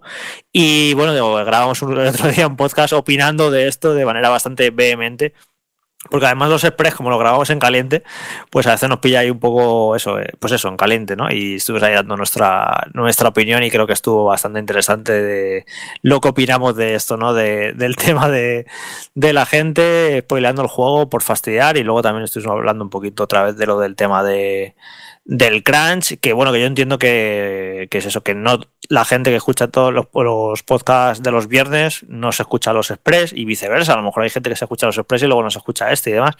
Pero bueno, que creo que es interesante y que se que y se complementan y, y, nada, que animo a la gente a que los escuche. Pues sí, el tema de los spoilers y más en este caso creo que ha sido bastante grave y a quien le interese evidentemente spoiler free, o sea, simplemente es atacando lo que es lo que ha sucedido, cómo ha sucedido y lo que puede suceder en las próximas semanas para, como decía hace ya un ratito, para arruinar esa experiencia que muchos queremos tener intacta y que llevamos tiempo esperando, esa continuación de las aventuras y desventuras de Ellie, etcétera. Bueno, eh, la verdad es que solo con esa intención pues no creo que haga ningún bien a nadie insisto, a nadie, eh, de ninguna consola, de ninguna plataforma en concreto porque debería ser otra cosa. Bueno, vamos a dejar esto porque ya el debate, como habéis oído, está en un Vandal Radio Express de esta semana. Ahora tenemos que hacer el llamamiento a Alberto para que salga al escenario y nos cuente ese momento divertido donde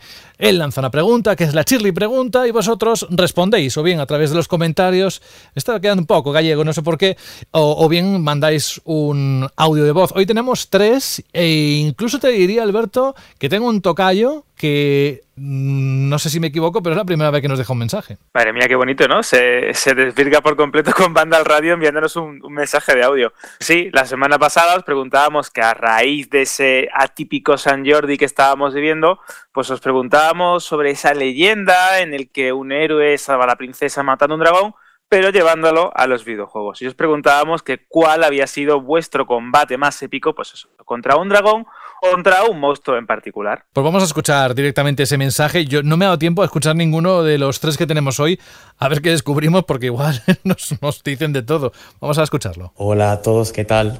Soy Alberto. Lo primero, daros las gracias por el programa. La verdad es que está súper bien el nuevo formato que habéis puesto.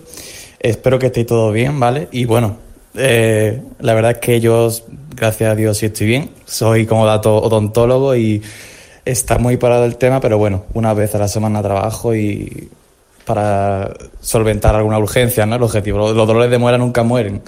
Entonces tenemos que intentar solventarlos para que no vayan al hospital a saturarlos más. Y bueno, ya paro. Respecto a la pregunta de la semana pasada, la verdad es que sin lugar a dudas eh, recuerdo perfectamente dos batallas, una contra un dragón y otra contra un monstruo, eh, las dos en el primer Kingdom Hearts. Eh, recuerdo que me costó la vida y más pasarme a el dragón de Maléfica. Yo era un enano en la Play 2 y yo machacaba botones, era pegar, pegar, pegar. Mientras más pegues, más rápido muere. Y así no se podía y moría. Y me acuerdo que me desesperó. Y cuando me lo conseguí pasar, vino mi segunda peor pesadilla, que era el, el demonio sobre la montaña, que era tres cuartos de lo mismo. Recuerdo que estuve como meses frustrado, llegué a dejar de jugar. Y recuerdo que al mucho al, al año así volví un día hecho una partida, subí un par de niveles, hice más fuerte y lo conseguí. Así que bueno, ahí os dejo mi fantástica experiencia. Un saludo y un abrazo a todos qué bonito encima tu mensaje, muchísimas gracias. Y es verdad que los, los jefes de, del Kingdom Hearts eran bastante. tenían su conversación, porque yo también lo pasé bastante mal con, con Úrsula. ¿eh? Figúrate que ya de pequeño me daba miedo Úrsula, os lo confieso aquí en directo, esto es bastante fuerte, me daba mucho miedo. Yo me podía tragar eh, eh, una película de Alien o una película con monstruo, que sea, pero veía a Úrsula y me asustaba. José, imagínate tú cómo, cómo estoy yo detronado desde chiquitito. Y eh, me recuerdo que en el Kingdom Hearts me costó bastante. Voy a proseguir con el... que si no va a salir un comentario. Repite conmigo. Kingdom Hearts. Kingdom Hearts. Venga, ya está. ahora, ahora sí. el Kingdom Hearts de toda la vida. El Kingdom, decías. Kingdom Hearts. Pues tengo el comentario de Gorkilian, que de hecho es también su primer comentario en Banda Radio, que dice, hola Alberto y compañía, antes de nada quiero felicitaros por el programa. Llevo mucho tiempo escuchándolos, pero hasta hoy no me había decidido a escribir. Hoy lo hago por primera vez, pero no contestando a esta chirly pregunta, sino la de hace unas semanas, donde preguntabais sobre qué nivel de dificultad elegíamos pues, para jugar a nuestros juegos. Puesto que la mayoría de respuestas eran entre modos normales o difíciles, seré yo quien diga que siempre juego a los modos más fáciles que hay. Soy padre de dos niños y tengo poco tiempo para jugar, así que el rato que tengo necesito descansar y no estresarme más. Sí, lo sé, es de cobardes, pero la vida no me da para más. Un abrazo a todo el equipo.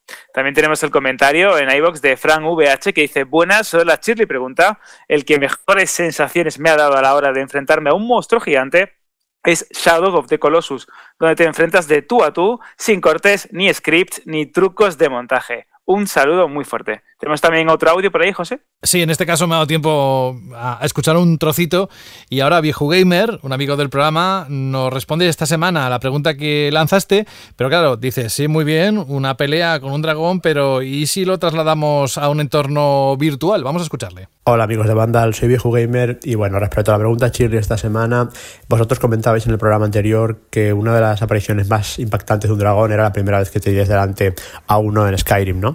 Pues bueno, yo os digo que para mí la más impactante fue la primera vez que tuve delante a uno del Skyrim VR. Eh, tener a ese pedazo de dragón delante de ti en realidad virtual es alucinante. Casi tanto como tener la primera vez que tienes delante de ti al loco de la familia de Resident Evil 7 persiguiéndote con una hacha realidad virtual. Que eso sí que es, vamos, eso sí que es para, para cagarse patas abajo. Venga, un abrazo. Es buenísimo porque, eh, de hecho, esto último que comentas de Resident Evil 7, eh, José, tú también tienes muy buenas experiencias con ese juego en realidad virtual, ¿verdad? Eh, vamos a pasar página, pero, pero sí, sí, es una toda una experiencia, es todo lo que voy a decir si no está presente mi abogado. Voy a proseguir con el comentario de Greenbound que dice, una vez más, un gran programa. Sobre todo me gusta que no tenéis una línea editorial, es decir, cada uno da su opinión, incluso aunque haya que llevar la contraria al jefe. De sobre la Chirri pregunta, para mí, aunque no sea épico en cuanto a gráficos, el combate con el dragón celestial en Dragon Age Origins me hizo hasta levantarme dos horas antes de lo habitual para pasármelo. Dice, no podía, eh, no podía haber ido a trabajar sin haberlo hecho. Cuando lo conté en el curro me miraban un poco raro esto que comentas, yo también lo he llegado a hacer cuando iba al instituto, eh, del tener en la cabeza ese jefe final o esa criatura o esa fase que no te puedes pasar y decir, bueno, me levanto una horita antes, juego, lo dejo ya finiquitado y luego sigo. Lo malo era cuando no eras capaz de hacerlo y te quedabas con la frustración todo, todo el día. También tengo el comentario de José ASG 1983 que dice con el tema de Series S, con respecto a la consola de de Microsoft que hablábamos la semana pasada de los dos formatos, sinceramente creo que Microsoft se equivoca metiendo tantos modelos en el mercado, por no hablar del marketing que están llevando con el tema de, las, de los nombres y todas esas X y nombres tan redundantes y largos. Lo único que van a conseguir es confundir a la gente y se puede llegar a marcar un Wii U en toda la regla, que ya mucha gente pensó que era simplemente un accesorio de la Wii.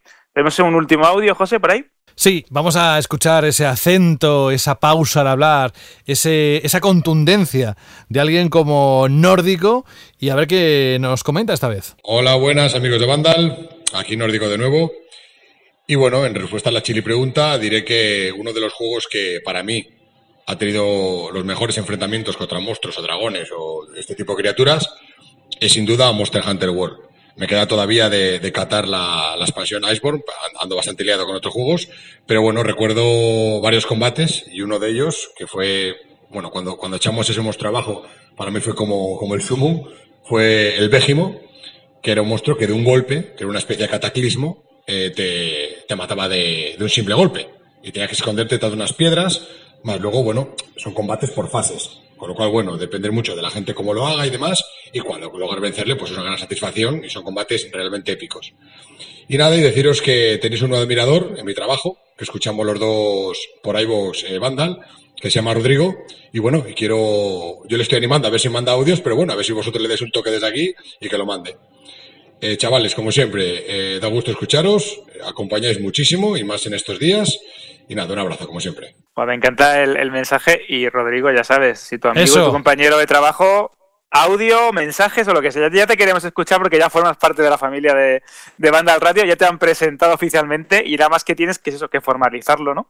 Me imagino que ahora estáis escuchando este programa, esta edición, la estás escuchando con un altavoz, más o menos a un volumen adecuado, pero alto. Así que, Rodrigo, estamos dirigiéndonos a ti.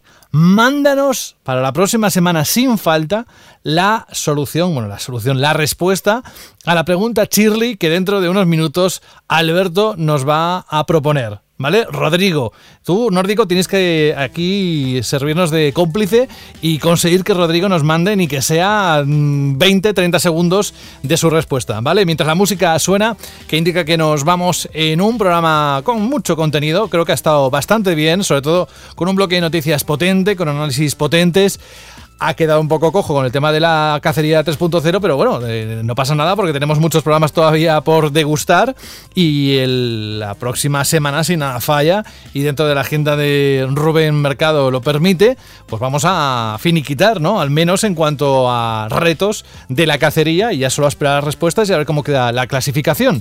De verdad que es un placer el hacer un programa como Banda al Radio y más si, aparte de lo que llevamos siete años haciéndolo, en esta época os puede ayudar, como hemos dicho en varias ocasiones, a que todo sea un poquito más fácil y siempre desde el sentido positivo y de querer estar con vosotros compartiendo un hobby como son los videojuegos. Vamos a decir adiós a un Fran Gematas que ha estado un poquito más callado de lo habitual, pero estoy convencido que su isla tiene nabos y tiene de todo, incluso amigos. No olvidéis visitarla, eh, puedes recordar el nombre, yo no me acuerdo.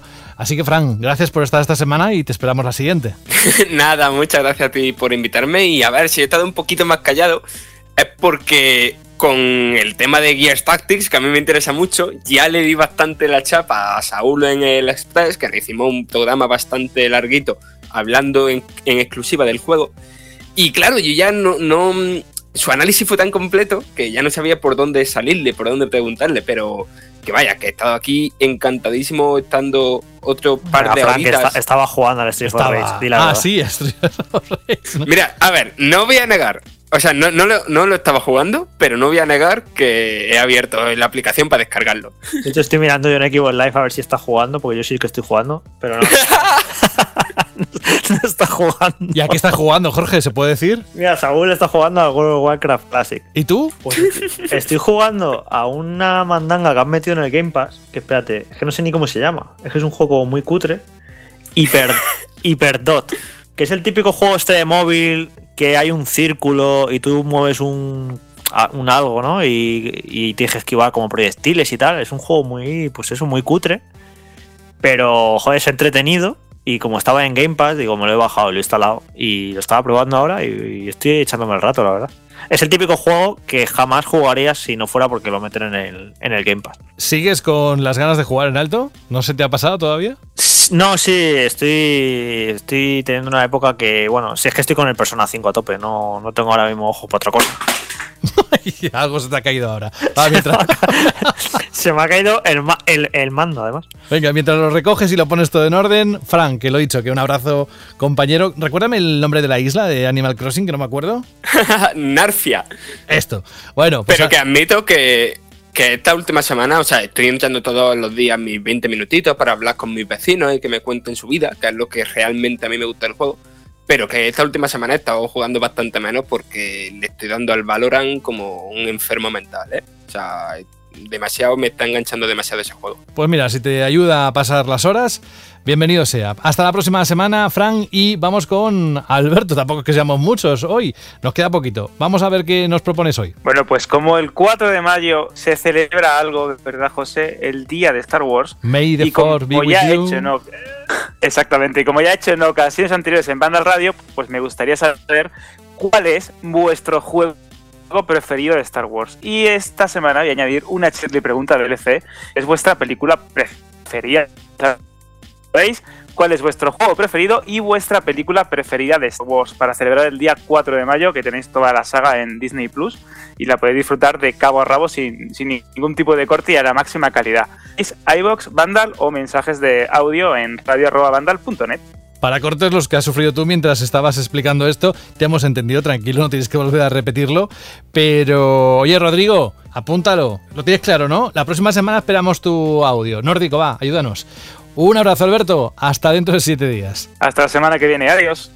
Y ahora sí, has recogido el mando, todo preparado y el resto del fin de semana, que va a ser un poquito más largo, pero bueno, quién sabe. Oye, también es verdad que no es igual que los últimos fines de semana, Jorge, porque estar preparado a las 6 de la mañana el sábado para salir a correr, pues hombre, yo creo que llevas un tiempecillo sin hacerlo. Llevo un tiempecillo, pero yo siempre intento los fines de semana eh, levantarme a una hora medio prudente para aprovechar el día, porque esto de levantarte a las 12 un sábado, esto de, de cuando eras adolescente, yo ya tengo una edad, soy un señor y, Y me intento levantarme prontito los sábados por la mañana para aprovechar el día y los domingos por la mañana para comprar nabos en el Animal Crossing. Madre mía.